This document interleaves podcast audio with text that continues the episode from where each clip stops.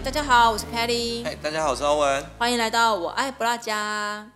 那最近呢，因为我观察到有一位网红大大，他录了好几集的影片，去踢爆一间颇具规模的传直销公司。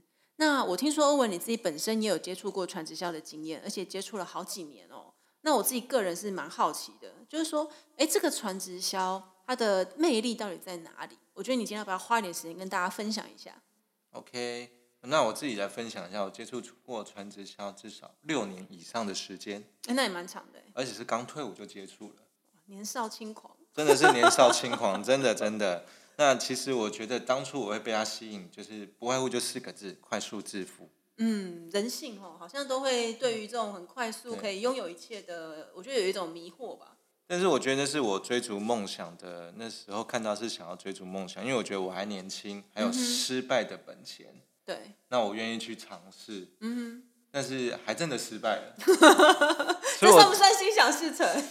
呃，没有，我那时候心想事成是成功，呃，是致富，不是失败。事与愿违。事与愿违。对，因为其实我想传直销，我们看到台面上或是杂志上报道的都是成功人士的故事。对。但失败的人其实会更多。如果大家要成功，那谁来失败呢？嗯。那我刚好是失败的那个，所以我没有什么成功经验可以大家跟大家说。但是我可以用我自己失败的经验来跟大家讲一下，我认识的传直销是什么东西。嗯，那也让大家去判断一下，因为台面上还是有很多非常正派好的传直销公司。对。但是更多是割韭菜，嗯，哦，资金盘老鼠会的公司。对，我觉得都参差不齐啦。但是就是你要去有那个识别能力。对，那呃，其实我十八岁在打工的时候就认识一个同事，那时候我在球鞋店卖球鞋。嗯。那我认识一个同事，他是在卖类似类似科技袜子，例如说让，穿的会飞，静脉曲张哦。哦，因为我们服务业嘛，久站会有静脉曲张的问题，那他就让你促进血液循环，脚不会酸，嗯，然后呃晚上穿了手脚不会冰冷等等的，但是那时候买了以后花了三千多块买了一双袜子，那时候三千多块对我来讲是巨额啊，嗯，我隔天就退他了。因为我还是会痛啊，毕竟三千多块可以让我活半个月啊。差不多，如果以学生时期来讲的话。对，所以后来我就呃，那是我第一次接触到我自身接触到传直销，再来就是我刚才讲的退伍后接触到的。嗯。那我也全职经营了六年。我觉得其实六年哦，这真的算是蛮有恒心跟毅力的，也代表其实真的有想要在这件事情上投注时间，然后拿到成果。对，那真的是早出晚归，然后也非常用心去经营，但是。可能我觉得运气也有占一大部分呐，那努力也有，嗯那其实因为不是努力就会成功，是你方向还要对了，或是你的做法、你的 know how 可能有一些更加不太一样的地方，嗯所以导致失之毫厘，差之千里啊。哦，这真的是我觉得也没关系啦，因为这就是我们曾经经历过的一切嘛。那有这些失败的经验，才会有可能是在未来有可能去堆叠我们的成功方向。对，那我运气比较好，是接触到健康食品。嗯哼。那健康食品啊，如果你不小心买太多，顶多就是吃下去，那后遗症就是越来越健康。OK，积极正面，我觉得这就是欧文的特色。对，那其实我们呃台面上啊，其实我们市面上还有看到很多传直销公司，我大概分享几个我我有听过的，好了，比如说生活用品，大家也听到嘛。嗯。那甚至比较特别的有灵骨塔。哦，灵骨塔，这是真的太特别。真的很特别。那灵骨塔它是用生前契约的方式去给它做包装。那生前契约包含你呃，除了那个那个位置以外，周遭我们还有一桌很多琐碎的事嘛。嗯哼。那很多琐碎的事，他也帮你统包起来。那据我了解，那行情价那时候是开二十几万，二十几万以一个身后事来讲，好像算便宜。就是好像不会到太贵或太不合理。对。二十万的话。对对对。那那是灵骨塔也比较特别的东西。那再来就是现在很流行，就是告告诉你说团购、微商、电商的方式去包装。哦，这真的是超级多的多。我朋友他们呃，即便在呃，就是大陆，他们也都非常非常的疯狂在这一块。就是我觉得其实很多很多人都是觉得啊，小钱可以累积吧，是不是这样的概念？对，对对，他甚至连饼干那一包饼干可能几十块，他都来团购。嗯哼。然后他的呃组织的上线，我们统称在传直销叫做上线。上线就可以说，你看，你这样就可以做生意啦，不是很棒吗？OK。那就会让新人就会产生信心，卖一包饼干很简单。对，信心爆棚，砰！哇，我周遭的人会跟我买饼干，我要致富了。真的，我要变成饼干的大盘商，饼干富翁。对。但是其实呃，真的有那么简单吗？但是它是入门，让你有信心，也是一个方式啦。我觉得也没有什么不好。那只是说自己要去判断，是不是真的能够赚到钱。那还有比较不好的方式，刚才讲那些都还是有商品的哦。嗯。我们讲比较没有商品的，比如说你找人来就有钱，就是属于资金盘的操作。那资金盘操作就是我们俗称的老鼠会了。OK，我觉得这就比较恶性了，对不对？就比较不是那么良善的方式去做。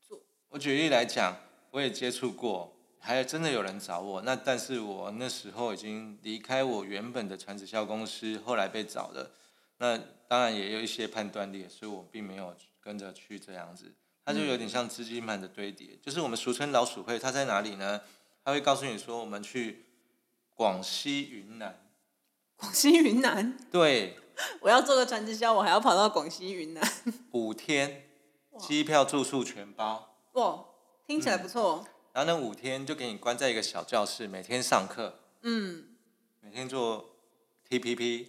OK，O 呃 OPP，每天都 OPP。那 OPP 我们以前开玩笑说 o p p o p p 对，就 OPP。然后讲到你疲劳轰炸，然后你愿意掏钱出来。对。而且它有价码哦。嗯哼。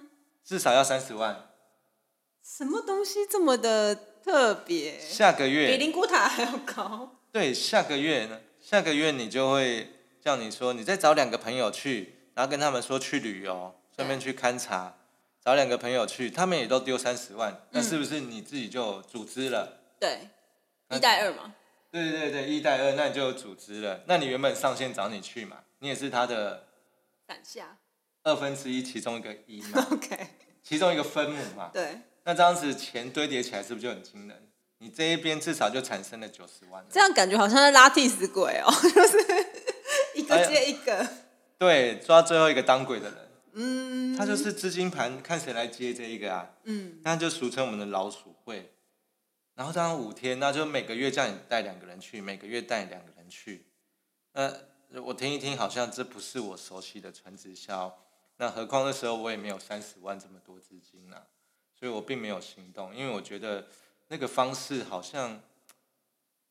我会觉得我有商品我都做不成了，更何况这种没商品的东西，我更没有办法。你看哦，他这种方式就有点像资金盘。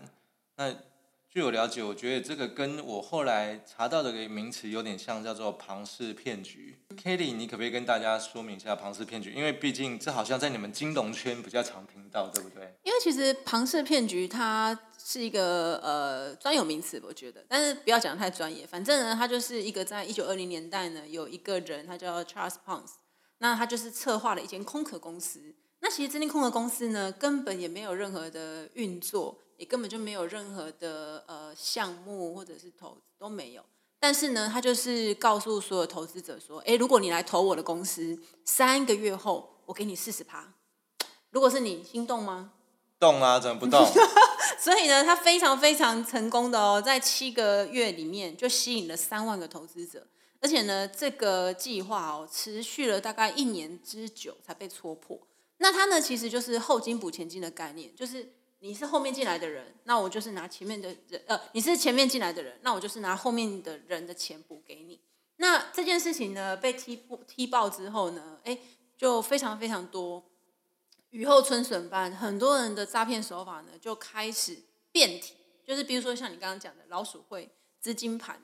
那像我自己本身，其实早在几年前，我朋友们呢也来也也有来问过我，就是说，哎，什么什么什么项目可不可以投？什么什么项目可不可以看？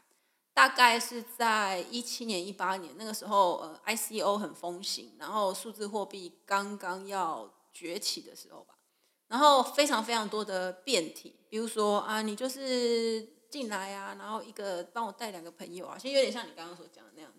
可是大家的手法过了几十年还是一样的。对，然后结果呢，应用到应用到可能数字货币上面，就变成好像是很高科技产业的感觉，就是大家会觉得说，哎，我今天把这个钱投进去啊，我可以拿固定多少钱回来？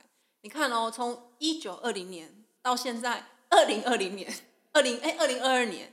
一百年过去了，这件事情，这个游戏还在持续进行。那我觉得可以看，呃，之前有一部电影，我觉得大家应该比较印象，就是《华尔街之狼》，就是里奥纳多演的这个角色，他真的有这个人，他非常聪明，在二十五岁的时候呢，就进入到了股票市场，然后从接线员开始做起，然后呢，慢慢慢慢的就沉浸在这种纸醉金迷的，呃，我觉得是生活圈当中吧。那他呢就开始卖这个所谓的 penny stock，就是我们所谓的水饺股啊，低于美金一块钱的股票。然后呢，这种股票其实它的性质有点像是我们台湾讲的，就是未上市的公司，它可能根本就没有实际业务，然后只是靠消息面去推波。可是因为呢，它的成本很低，所以呢，你就会有一种可以以小博大，可以赚取比较高的利润的感觉。所以呢，很多的投资人就会这样子把钱投进去，但也是后面被踢爆，大家才发现啊。但我觉得说哦，其实不管是呃，庞氏骗局，或者我们看到这些华尔街之狼或 ICO 这些等等的，我觉得其实手法是日益在精进，对不对？其实我觉得现在最热门来讲，应该就是用 NFT 来圈韭菜。刚才听下来，不管是直销，还是华尔街之狼，还是说呃，你刚才说的 NFT，其实他们都一直在在讲一个东西，叫做人性的贪念。哎，对，我觉得其实是这件事，就是人性的贪念。嗯，那。呃，华尔街之狼，我也觉得里奥纳多演的非常好。嗯，这看完以后，你就觉得说，哇哦，这个其实只是换换汤不换药。就是如果八十二十法则来讲的话，大概真正赚钱的就是顶端的那百分之二十，其实底下的百分之八十，我觉得都是胎教。那 NFT 是不是也有这样的危机存在呢？Kelly，我觉得要看，我觉得第一个首先要看的是主事者的心态。因为如果今天你是非常理解所谓的呃时代的变化跟这一波科技的所谓改变，你就会可能很理解所谓的 Web 三点零到底在未来想要带给大家什么。那因为其实最先提出元宇宙这个概念的，我觉得应该是从 Facebook 就是改名字开始，所以大家对于元宇宙开始有了理解。可是因为有了理解之后呢，就开始就是千奇百怪、各式各招，就一直出来，一直出来。但是我觉得还是必须回归到一个核心啦，就是我们来谈就是品牌价值。因为如果这如果呃 NFT 你是可以把它应用在你的品牌价值、你的会员经济，然后你对于数据的精准投放，或者是说我们去改变过往的消费习惯。以前我们可能习惯用纸币去支付，那慢慢的引进到信用卡。那也许下一个阶段有没有可能我们用数字货币，透过它呃不可被篡改的这个特性？我们可以拥有非常真实的支付功能哦，我觉得这个才是我们对于科技的探索，还有就是对于我们生活的改变。